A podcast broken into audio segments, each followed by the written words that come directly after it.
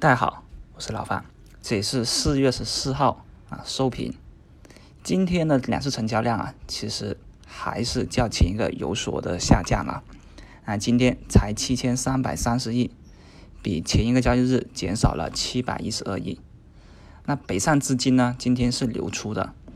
其中沪股通啊净流出三十二个亿，深股通啊净流出二十七个亿，这也是看得出来。北上资金的话是在延续的一个净流出态势，啊，这一定程度上面反映了指数承压调整的背景下面，谨慎的一个情绪呢是没有消退的。但今天的盘面呢，这个股的题材已经有所活跃了啊。最近两个月其实大盘啊一个回落，直观上面反映出受到压制的皮盘面资金情绪啊是在朝谨慎方向。在发展，从成交量可以看得出来，那市场的一个整体成交量下降以后啊，交投意愿自然也就降低。那成交量走低，也说明当前的一个方向选择啊意愿不足。那短期内也是可能会很难出现大幅杀跌的动能，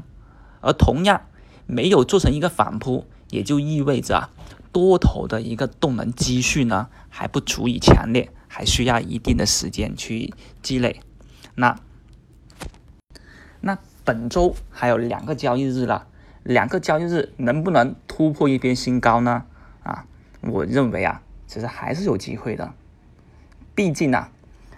当前下跌动能不足，而调整了这么久了，那肯定也是需要去找出一个最小阻力的方向去走出来。当然了。量能方面是演绎成为后市行情的一个关键呐。以往的经验则都告诉我们，只要指数的下跌空间不大，那么资金就开始布局。那特别是现在啊，北上资金在流出，但国内啊这些资金呢其实影响不大，特别是题材股更加的在活跃。那这种活跃的情况下面就会演变成啊投资者所关心的一个话题。就是布局哪一个抄底板块了，而氢燃料概念啊，也不用说了啊，今天大面积涨停，也成为了领涨两市的一个题材。那还是那句话，对于手上持有氢燃料概念呢，继续持有，可以拿到月底啊，那还有一个星期的行情都可以拿着，也不用怕，不用过于担心，怕啊大盘不稳了调整。不要有这样子的疑虑。另外一方面呢，啊，调仓布局在白马成长性蓝筹里面，这还是要的。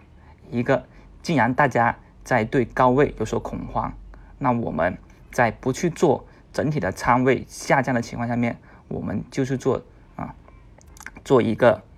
股性的一个布局，把题材分开，这样子就可以平缓一个资金曲线。让资金在走一个震荡上扬的这么一个过程，而不至于突然因为某个题材、因为某个板块陡然下降，那你的资金回撤就比较大了。毕竟，那对于老范而言，手上的资金比较大，在这样的情况下面，我们的个股啊，一旦集中密集在某个题材，那因为一些杀跌的原因，或者因为一些黑天鹅的原因，导致它一个回抽过大。那这样子我们是比较难以接受的啊，我们还是要做一个分散型的一个结构性的去操作的。那还有，对于今天的盘面呢，啊，创业板已经率先反弹了。